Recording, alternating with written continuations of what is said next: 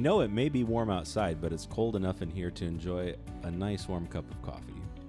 Are you having warm coffee or hot coffee? I can't. I don't like iced coffee. This is hot. well, I know, but somebody said, I'll offer you a cup of warm coffee. And I said, no, that doesn't sound good. You want hot. Offered hot coffee. Well, I do want to make it known that I offered to get you coffee today, but you already had coffee. I already had my coffee. and when I hung up with you, I realized, oh, he didn't offer to get me coffee.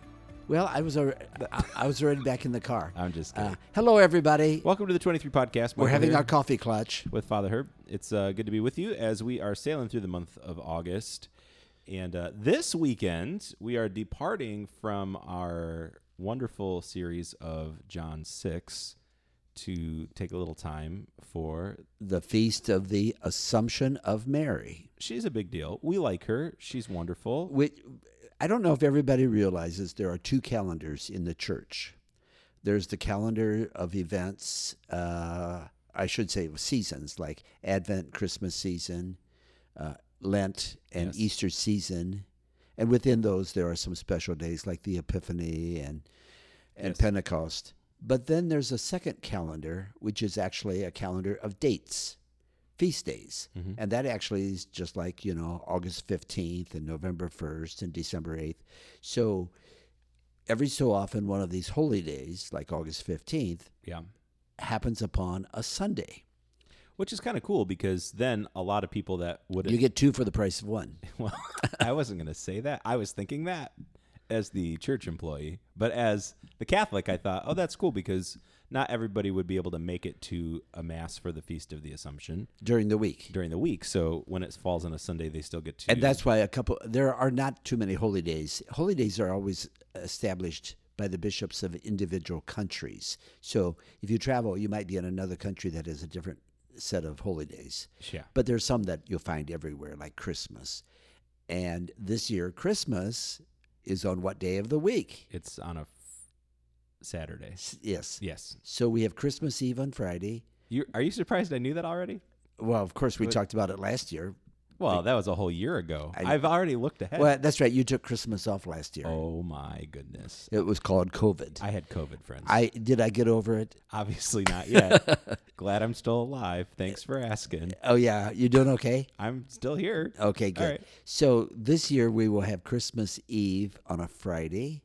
We will have Christmas morning on a Saturday. We will not. Praise the Lord. We will not have the Saturday evening mass, That's kind of you. but we will have Sunday mass on Sunday. Actually, I don't want to get off on a tangent about Christmas, but from a work perspective, this is a much better scenario than last year, which I know I wasn't here, where it's Thursday, Friday, Saturday, Sunday. Yes. By default. Well, it's, a one worse less day. scenario for a, a person like you who has a family. Right. Somebody like me who doesn't have a life, it doesn't matter because I, I just live keep at sh- I live in the church anyway.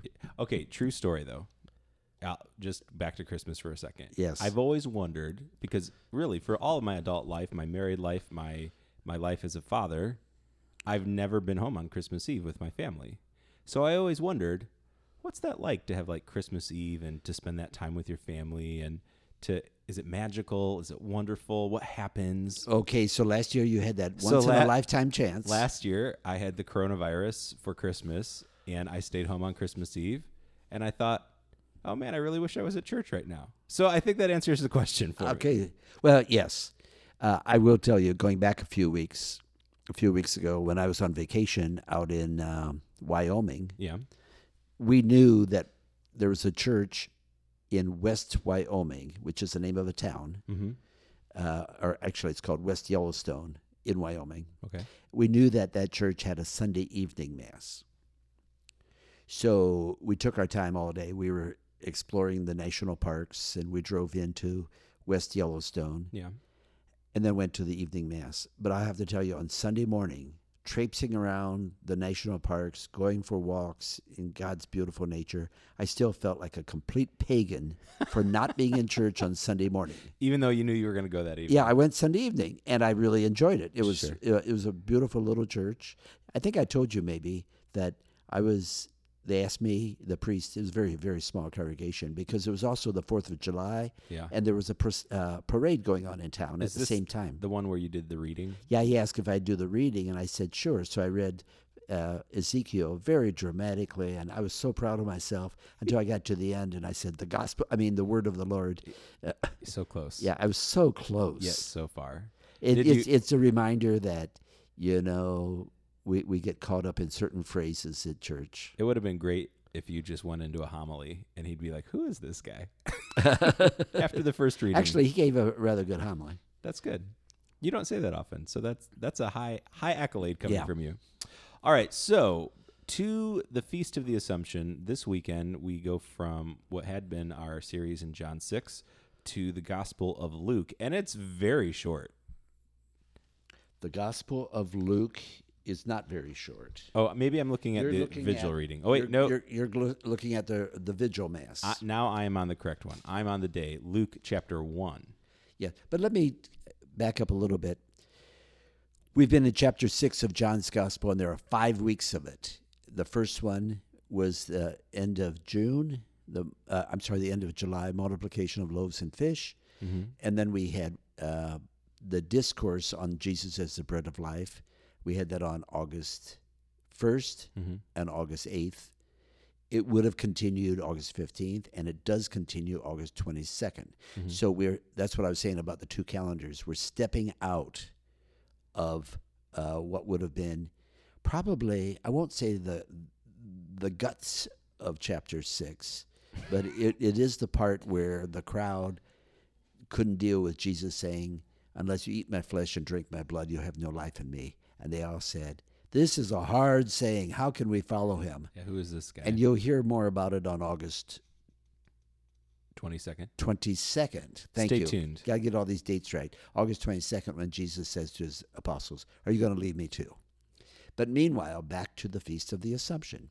Okay. Now, I don't know if you know the definition of the Assumption of Mary. Would you like to get the official uh, words of what the church says the doctrine of the Assumption is? He's opening the Catechism of the the Catechism Church. of the Catholic Church. Are you ready? I'm go.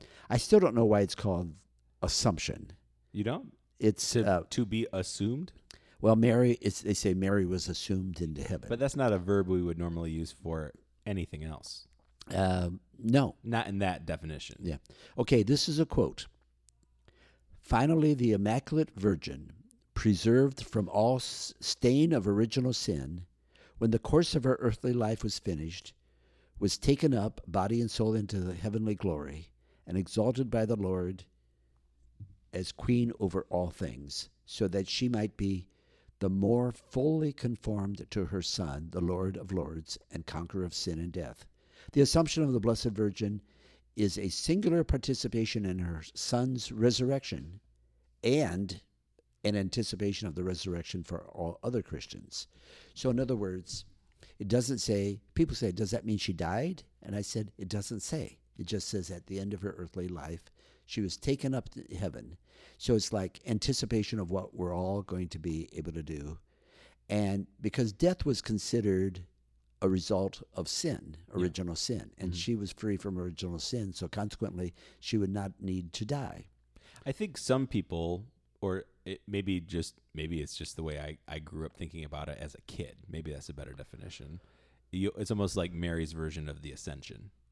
Right. Yeah. Not that I'm Well, saying that that's but true. that's the, well, even the terms: the ascension, the assumption, Right. the ascension's the second, Tomato, sec- tomato. uh, ascension's the second glorious mystery. Assumption's the fourth glorious. Uh, uh, um, Mystery. they're both of the glorious mystery, but the second, uh, fourth mystery. Yes. Mhm. So um, now, when I was over in Israel, I think there was a little place where they had a, a shrine or something. It was called the Dormition of Mary.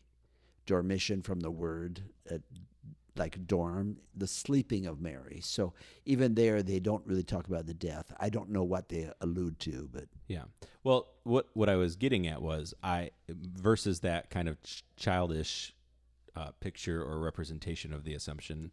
I like really this more kind of mysterious definition that you read from the Catechism because it doesn't just explain it; it leaves a little bit yeah, of mystery. the the paintings, and there's been classic paintings through the years of the ascension. Is Jesus is rising up to heaven in his own by his own power. yeah. And often paintings of Mary for the Assumption is the angels are lifting her up. Like I was thinking like gladiators or something like that. Uh, no, I will raise you up on eagle's wings, Right, on, on right. angels' wings. oh, we could write our own song and just change a couple of words. Yeah, I will raise you up on angels' wings. Alrighty, so so that's what the assumption is. So of course that's not found directly in the scripture.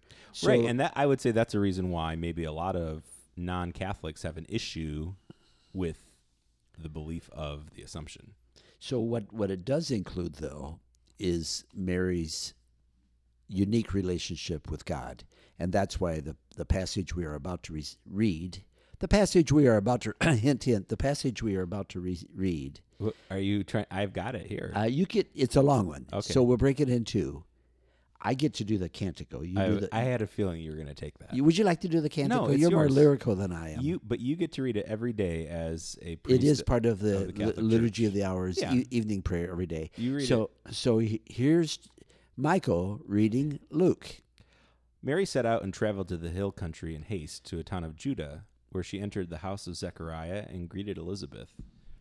When Elizabeth heard Mary's greeting, the infant leapt in her womb, and Elizabeth, filled with the Holy Spirit, cried out in a loud voice and said, Blessed are you among women, and blessed is the fruit of your womb.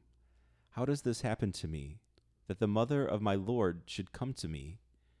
For at the moment the sound of your greeting reached my ears, the infant in my womb leapt for joy. Blessed are you who believed that what was spoken to you by the Lord would be fulfilled. And Mary said, My soul proclaims the greatness of the Lord. My spirit rejoices in God my Savior, for he has with favor for he has with favor on his lowly servant. Is there a word missing there? He has looked with favor. Yeah. Okay, the printed copy I have left out the word. For he has looked with favor on his lowly servant. From this day all generations will call me blessed. The Almighty has done great things for me, and holy is his name. He has mercy on those who fear him in every generation. He has shown the strength of his arm, and has scattered the proud in their conceit. He has cast down the mighty from their thrones, and has lifted up the lowly. He has filled the hungry with good things, and the rich he has sent away empty. He has come to the help of his servant Israel, for he has remembered his promise of mercy, the promise he made to our fathers, to Abraham and his children forever. Mary remained with her about three months and then returned to her home. The Gospel of the Lord. Praise to you, Lord Jesus Christ. That time I was allowed to say the Gospel of the Lord. the go- the word of the Lord. Yeah. So um, the second part is the Ma- Magnificat, the Yeah. Canticle of Mary, yes. which is really quite beautiful. And Probably in the top 10 of famous scripture passages. I I drink to that. Okay. Coffee. Coffee. Drink coffee to that. But let's talk about. Okay, so after the Annunciation, after the angel Gabriel appeared to Mary and said she was going to be the mother of Jesus, the angel also said, "Your kinswoman Elizabeth is going to have a child, and she's in her sixth month." Now, Elizabeth was much older than Mary. hmm First of all, keep that in mind. They were cousins. I don't know that they were close cousins. If, geographically, they were not. hmm Uh, Elizabeth and, and her husband lived near Jerusalem. Mary and Joseph lived in Galilee. So there might be a couple times a year when Mary and Joseph would go to Jerusalem for the holy days to go to the temple, and they might visit when they were there hmm but who knows? And yet, she had a, a special place in her heart. So that's the setting. So it's after the Annunciation, after Mary knows that she's going to uh, give birth. Now, if Elizabeth is already in her sixth month, and it says, and so she stayed there for about three months, so she basically stayed up to the time of birth. Well, I was, I, as we were reading that, I had never noticed that fact that it said Mary rem- remained with her for about three months. That's Yeah. a long time for a house guest. Well, actually, we have to remember here in America, you know, we get tired of guests really fast. Well, I, I was just thinking that. I was like, oh my gosh, you know, after a week of somebody staying Yeah. at my house, it's, But there are many cultures in the world where a house guest will come and stay for a couple of months. I'm going to remember that someday when I need to come and visit you. I was thinking of the reverse when I come and visit oh. you. Oh, that's fine. I think I've told people over the years that all my new friends, and by new, I mean anybody that I've come to know in the last 15 years, Hello. all, all of my new friends are minimum, minimum of 20 years younger than I. That's almost by requirement. So that you have So that I'll have somebody visit me when I'm, I'm Oh. old and senile, That's good. which could be next week. I'll I'll show up. Okay. We'll try to at least do a podcast. But yeah, you know, to to stay with somebody for three months, even if that wasn't unusual back then, they would have gotten fairly close in that amount of time. You don't live with somebody for three months, and And you know, you, they were both expectant mothers, both first time expectant mothers. yeah, Uh, we do celebrate the birth of John the Baptist six months before Christmas. mm-hmm. Actually, six months and a day. So June 24th Mm-hmm. is the birthday of John the Baptist. You knew that, of course. Of course, I did. We threw him a party this year. Yeah. streamers, balloons, cake. So it, it really is that. Now, in terms of being cousins, the closest they could have been would be true second cousins, but we don't know even if Elizabeth was a first cousin, just said your cousin, your kinswoman. Yeah. So uh, it might be a little more distant than people think. Mm-hmm. But nevertheless, it's it's such an important um, prequel to what is going to take place. You know, fast forward thirty years from now, when John is the one announcing the coming of. He always comes before, Yeah, yeah, it's really cool the way that. but he doesn't steal the attention. And people have probably heard me say this before. John's birthday is right after the summer solstice. when we have And, the, and in the uh, northern hemisphere, the days are already getting shorter. The light light is fading. I'm already noticing it quite a bit here at, in August already. exactly in the And- mornings. And, and Jesus is born right after the winter solstice, so so days are getting longer. There's more light. mm-hmm. And John even said, "I must decrease and he must increase." Yeah. So it's almost symbolic with the light, the light of the day. The the the day the day decreases in light because John is I'm not going to say he's a man of the shadow, Mm-hmm. but he's the one who points to the light, Mm. but he himself is not the light. So I think you you alluded to it a little bit ago, but I'll I'll just ask it point blank. Why do we read this gospel for the Feast of the Assumption? I think I think it comes back to the the relationship with God. Uh, Elizabeth says, "Blessed are you among women, and blessed is the fruit of your womb." You know, how is the mother of my Lord coming to visit me? And then the the the whole image is one of that sh Mary is blessed. Mm-hmm. Mary belongs to God, and she even says, "People are going to think of me as pretty cool, but it's all the work of the Lord. I'm I'm just a servant. I'm the handmaid of the Lord." There is a track star right now that's been running in the Olympics that she she actually went to a Catholic high school in New Jersey, and her first name is escaping me right now. Uh, but she just won a medal, and she is a Christian, and she was she's been saying like everything that I do is not for my own personal benefit, but for you know the glory of The God. glory of God. Yeah, and pointing pointing to God. And I thought, man, that's so cool to see a such a well um, trained and accomplished person in her early twenties still pointing and giving that glory back to to God is pretty pretty neat. To live a life that totally belongs to God is a challenge, but it's also a gift.